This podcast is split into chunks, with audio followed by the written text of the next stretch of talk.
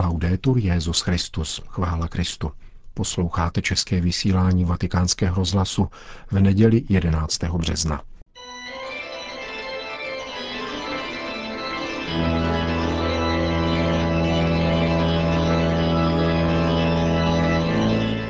Církev a svět, náš nedělní komentář.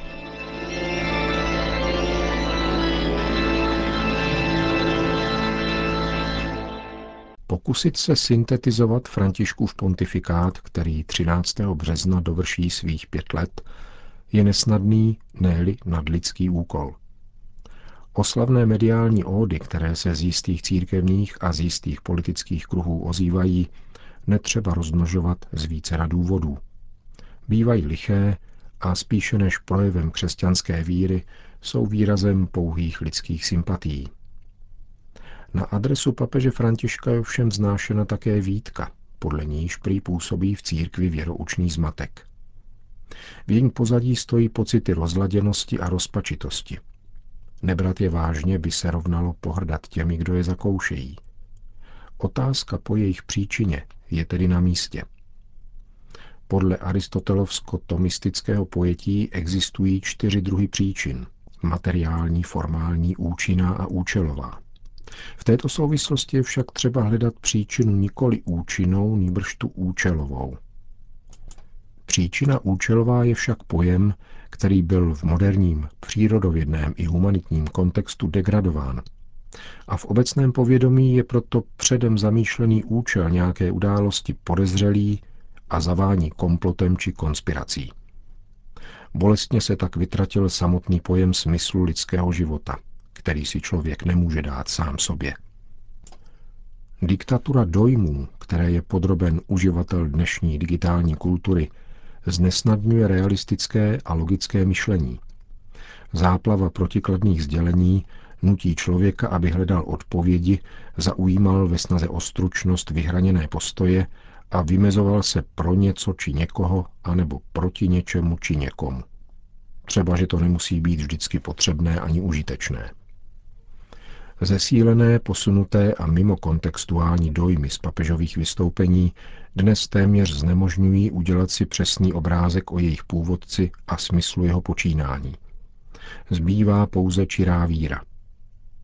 Myslím, že nás zůstala jen hrstka a možná už není skoro nikdo, kdo by četl texty svatého otce, než kvůli vatikánských úřadů či biskupských konferencí.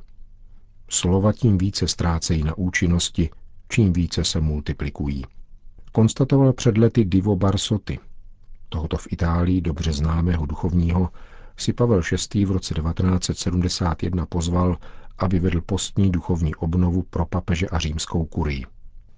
Člověk obecně neprožívá svůj život vědomně, říká Barsoty v jednom z dalších deníkových zápisků, které nedávno vyšly knižně.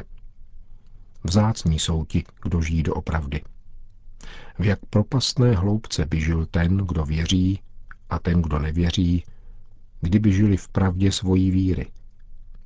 Také ateismus je totiž jakousi vírou.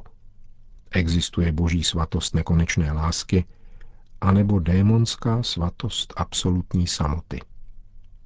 Neexistují jiné životní alternativy, což vyvolává závratě. Poznamenává italský řeholník. Výše zmíněné pocity rozladěnosti a rozpačitosti představují moment zkoušky víry, podobné té, které byly vystaveni učedníci, když po vyslechnutí Ježíšovy promluvy v synaguze v Kafarnau prohlásili tvrdá to řeč, kdo pak to má poslouchat. Za pozornost přitom stojí, že jim to Ježíš nevymlouval. Ba dokonce se bez okolků přímo zeptal svých nejbližších, tedy dvanácti – i vy chcete odejít. Falešný étos, že se lidstvo dokáže zorganizovat a vybudovat si podmínky ke šťastnému a spokojenému životu, rozumí se samozřejmě jen pozemskému, zachvátil a přetváří křesťanský étos činorodého čekání na spasitelův návrat. Iluze plného pozemského štěstí dosažitelného lidskými silami pozvolna obměňuje naději na život věčný a přetváří či uvrhuje do zapomnění jedinečný výdobytek vykoupení lidstva Ježíšem Kristem. Katechismus katolické církve uvádí tuto pozoruhodnou definici víry. Víra se vztahuje ke dvěma věcem. K osobě a k pravdě. K pravdě pro důvěru, kterou má člověk k osobě, jež ji dosvědčuje. Věřit více v učení než v učitele je pro křesťana pokušení, které se může stát i kamenem úrazu. V Ježíši Kristu jsou osoba i pravda, učitel i učení totožné. Věřící se však nemůže vyhnout otázce, jak je tomu v případě Kristova náměstka. Odpověď musí být analogická, byť, nebo přesněji právě a jedině v mezích hříchem raněné přirozenosti nositele tohoto úřadu. A to je nepochybně nesnadné.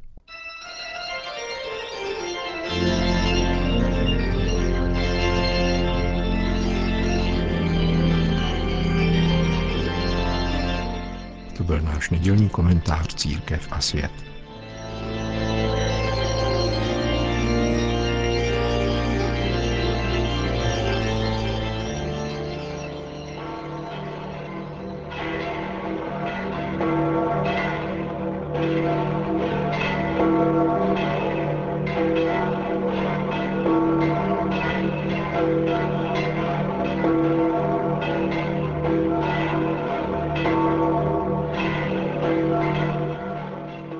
Asi 20 tisíc lidí se dnes předpolednem sešlo na svatopetrském náměstí, aby si vyslechli pravidelnou nedělní promluvu Petrova nástupce před mariánskou modlitbou Anděl Páně.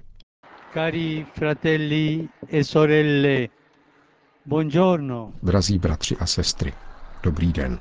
In questa quarta domenica di Quaresima la si chiama Domenica Lettare, cioè rallegrati. Tato čtvrtá postní neděle je zvaná letáre, to znamená vesel se, protože tak zní vstupní antifona eucharistické liturgie, vybízející nás k radosti.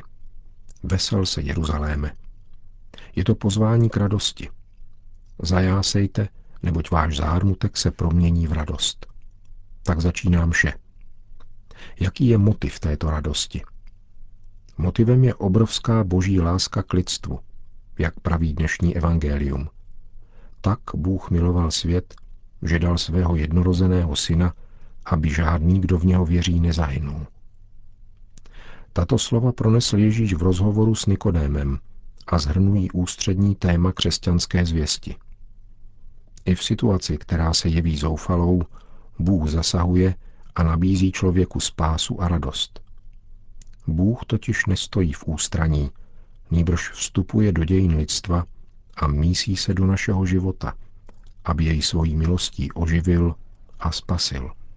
Siamo chiamati a prestare ascolto a questo annuncio, respingendo la tentazione di considerarci sicuri di noi stessi, di voler fare a meno Dio, rivendicando una assoluta libertà da Lui e dalla Sua parola.